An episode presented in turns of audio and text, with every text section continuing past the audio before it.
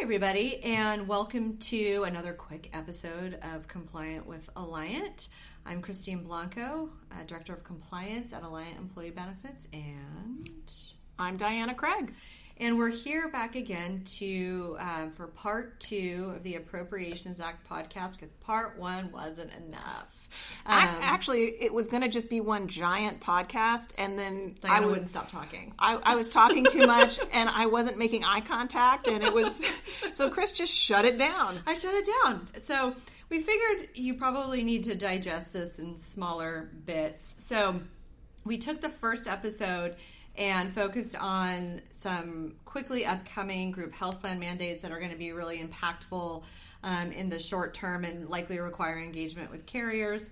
And now we're going to shift to what I consider to be a little bit of a different bucket, which is largely about sort of transparency and making sure the participant understands costs. And this is, again, a trend that we've seen under um, the administration here, and we are likely to see in the future um, that sort of healthcare is generally moving towards greater transparency. And so there were um, I just want to level set. There was transparency provisions in the Appropriation Act that I'm going to talk about. There's something called the No Surprises Act, which Diana is going to talk about. But then it also requires us to back up to a final rule that was issued, I think, in late October of this year. Um, that's a transparency rule that will also sort of dovetail with some of these Appropriation Act transparency provisions. So, with that, I'm going to turn to you. What you have something? Well, I, am just saying we we've been watching this trend for a long time, wanting more transparency on every facet of how healthcare is delivered in this country. And in our last episode, we talked about pharmacy benefits disclosures, which has been a big topic for a lot of years.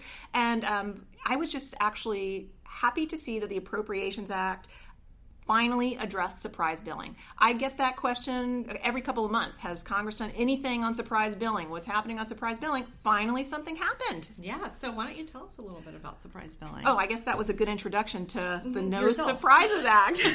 yes. Okay, so again, flipping through the 5,600 pages of the Appropriations Act, uh, we came across something called the No Surprises Act. And um, it's not really right around the corner. It's going to generally apply for plan years beginning in 2022. And um, here's where I was a, li- a little bit disappointed. It has a narrower scope than many of us wanted. So it applies to emergency services non emergency services provided at an in network facility by an out of network provider and air ambulance services. So again, these are the kind of the big 3 culprits, but we see surprise billing in a lot of other contexts. So this is probably a, a first step. Um, air ambulance was really kind of how surprise billing made it to the right. forefront, where people just didn't understand the cost of that service. And then we also saw a lot of it where someone would go in for a, a routine procedure, and then lo and behold, the anesthesiologist, who you didn't even have a choice on, was out of network, and you get a twenty thousand dollar balance bill. Exactly. So there, there was a lot. Um, to do here. And there's been a, there's been some state activity in this space as well. Yeah, and the, and actually the Appropriations Act addresses that, or specifically the No Surprises Act within the Appropriations Act addresses that. So if you are in um, a state with an insurance code provision that prohibits balance billing, and that would be for insured plans generally sitused mm-hmm. in that state, um, those are generally going to be more protective and those will govern.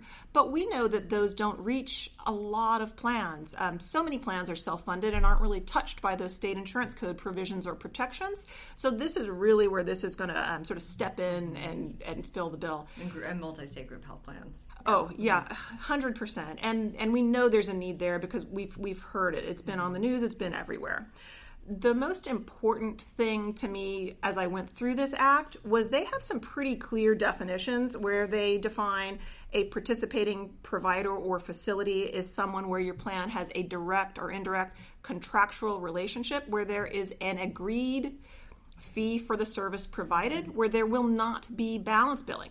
And Chris is going to talk about the final transparency rule, same concept there.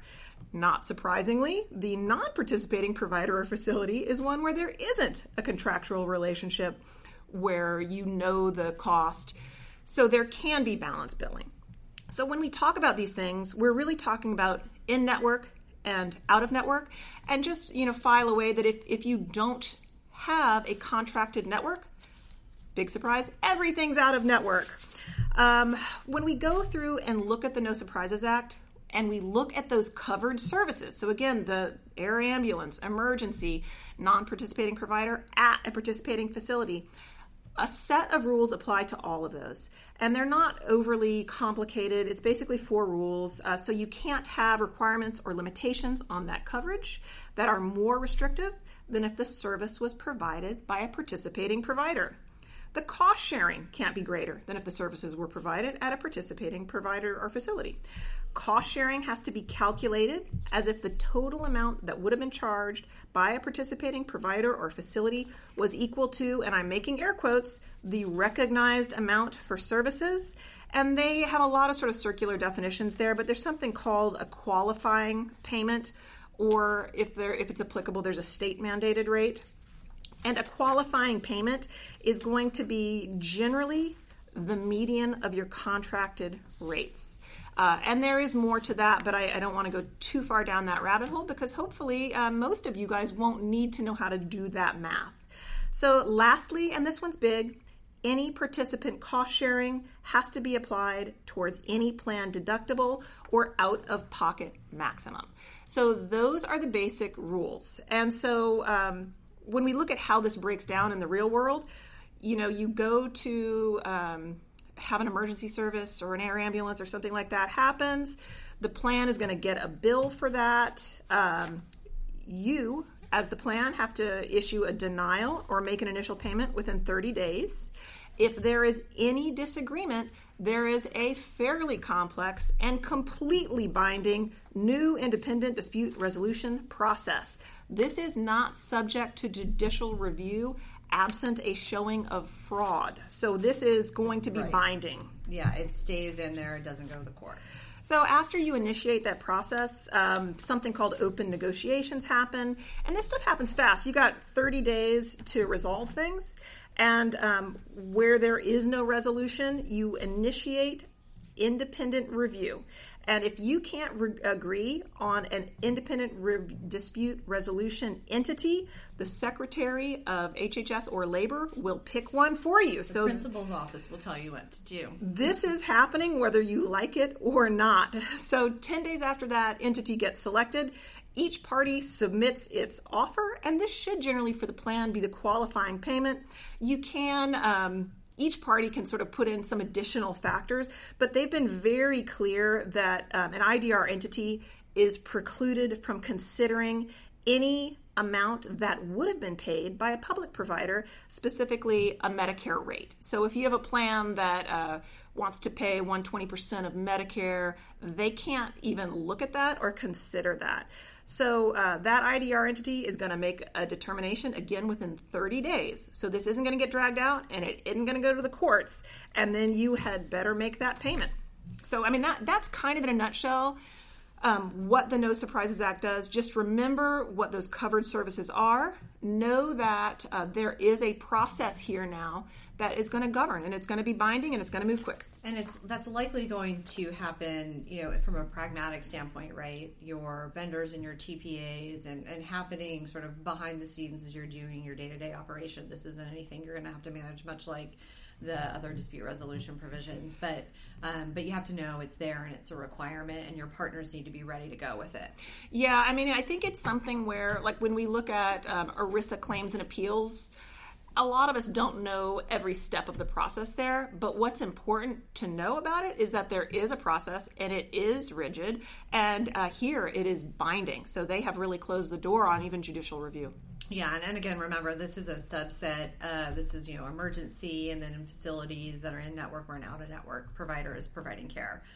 Okay, so time to switch over to me. Go for okay, it. Okay, all right. So I'm, I'm sitting here looking at this information and trying to figure out the best way to tackle it, and I've, I've decided that it's kind of two different buckets. I want to talk about um, in and out of network and sort of cost sharing um, information that has to be available. And some of that is in the Appropriations Act, some of that is in the final transparency regulations. And then I'm going to talk about sort of these tools and um, and networks that, or that these um, oh, what's the word I'm looking for?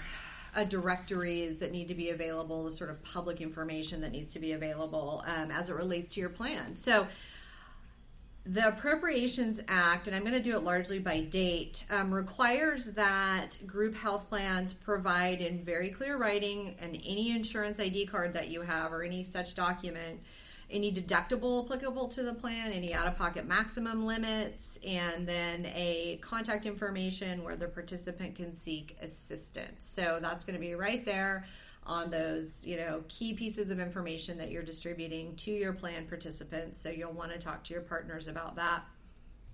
Second is what is you know generally being referred to in as an advanced explanation of benefits. Many of you are probably familiar with what an EOB looks like. This is something they're they're calling an advanced explanation of benefits. And for plan years beginning on or after January 1, 2022, that also applies to the insurance card component. Um, group health plans are required to provide to participants or providers upon request an advance EOB with a number uh, with cost estimates and a, a, host of other information within a very prescriptive time frame. And I want to talk about what that information is. But the way I see this, and again, this is sort of my initial cut at this, is you know your participants may not be scheduling like a knee replacement and ask you in advance but when they go to the doctor there's pre-authorization calls made almost all of the time right where the doctor calls the plan to understand what coverages are in place and then the plan should be prepared to provide this kind of information in this format in advance is the way I see this operating based on my read of the statute. I'm not entirely sure, but that's how I see this sort of playing out. And so that information, the information required in this sort of advanced EOB is your participating provider's contracted rate for your out of network folks, information on how to get to an in network provider, a good faith estimate from this particular provider on you know what they're going to pay or what their what it's going to what the cost is going to be, um, what the plan is going to cover from that cost, what the member is going to have to pay, and cost sharing, and any d- deductible or OOPs that have already been met by that particular participant, any medical management um, a disclaimer that it's only a good faith estimate, and any other valid disclaimers that the plan may deem appropriate. So it's a lot of information. Again, you know, you as the HR and benefits departments are not going to be sitting there drawing up a template advanced EOB. It's going to be something that your partners and that your vendors, your TPAs, are working on. But this is a really an important component or a really good example of why you want key good vendors who are nimble and can react to this and have a plan in place for you and your group health plan to be able to comply. One of the things I've always said about vendor partners is they really should be prepared to provide you with a statement of compliance. Um, and I've always kind of joked as the health and welfare plan arena has been more and more regulated that this might be the end of the mom and pop TPA. But I think when we're seeing so many of these provisions just layering on top of each other, it really might be the end of the mom and pop TPA. It might be. Who knows? I mean, I think, you know, that's been happening slowly and surely um, for a long time. And I think it's important too because in in the market it can get very mixed up because you know we offer the group health plan, but the you know the pragmatic.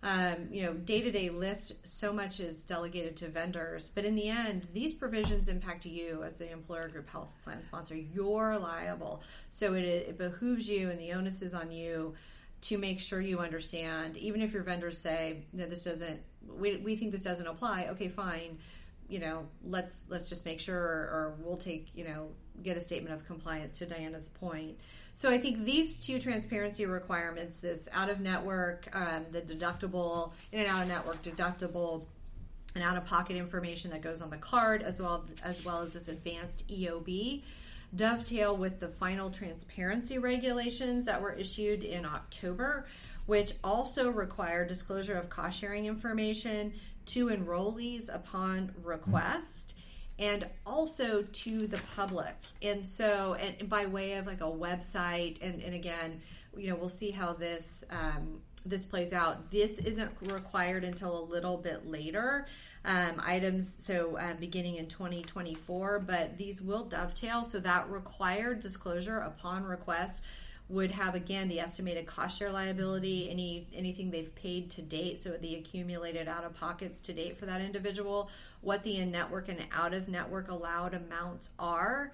Um, any prerequisites to coverage and, and a disclosure notice um, on any out of network balance billing, any actual cost sharing, um, those sorts of issues, which to my mind dovetail very much with um, the advanced EOB requirements. So we'll see how pragmatically those two things work. One of the things that I think is interesting about those transparency final regulations is making that information publicly available. Right. It's going to be significant because I think providers as they are getting a pre-auth or whatever else, we know there's going to be information that moves to them under the transparency provisions of the mm-hmm. Appropriations Act. But if I was a, a, smart provider, would check that publicly available information too. Right, and the way the the way the regs read is that you the plan must publicly post three machine readable files on this information so that that information is accessible. And I think to Diana's point um, where you may not have participants readily requesting that information when they go in to be treated. This is an easy way for providers to check in advance what the plan may be reimbursing. So, again, this is a little bit on down the road, but it kind of dovetails with this advanced EOB insurance card, just really kind of flooding the, the stakeholders with more information about what may be paid by the plan for the particular service. So, moving away from that into more of these sort of directories and tools, the Appropriations Act also requires a group health plan to offer a price comparison guidance by telephone and on their website that allows uh, the participants to compare the amount of cost sharing between two providers. So, again, you know, giving uh, participants the information they need to make informed decisions about how they seek care in addition to that, a provider directory information. So you have to effective, you know, group health plans beginning on or after 1122 maintain and provide current information on their network. So establish a process to verify what does your provider directory information say at least every 90 days and that it's accurate so that folks can easily access is this person in or out of network? What does this mean? Um, on as part of that provider directory, you're required to also include information about federal and applicable state law prohibitions on balance billing. So if you're in a state that doesn't allow balance billing, your folks need to know that. And contact information for the state and federal agencies. A, a key component on this and an incentive for you to keep it up to date is that a, a participant who then relies on that directory, and if it's inaccurate and the, it's billed in a way uh, that that that individual that participant relied on, they are only responsible for the in network um, component of that, and any additional cost would be paid by the plan. So, um, this again is a, a, pretty heavy lift for the plan, likely to come and should come from your vendors, but you need to be aware of it because the onus is on you and it will come out of the plan's costs if that directory is not maintained. So, um, those are the key transparency provisions. Again, we have um, written up those in detail in separate alerts that are available um, to you guys online. And I'm trying to think. Um, I think that covers the Appropriations Act at this point. We've we've I think beat it to a bloody pulp. Um, the takeaways are that quickly and or fairly quietly we saw a host of group health plan mandates kind of wedge their way in here at the end of this year and at the end of an administration where um, you know there wasn't a ton of change other than ACA stuff in the beginning and so um, you need to be engaged with your vendors and um, your advisors on what's coming and how are you going to be impacted from an administrative standpoint and a cost perspective and also how you need to be communicating with your participants so what am I missing? Well, I mean, I think just never be afraid to ask a vendor for a formal statement of compliance. And if they don't have one or they produce one that looks really sketchy, it, it might be time to reconsider the partnership. Most definitely. All right. Well, thank you very much. We um, we plan to be um, back with you more regularly as we see what you know the next 12 months has in store for group health plans. Thanks and stay well.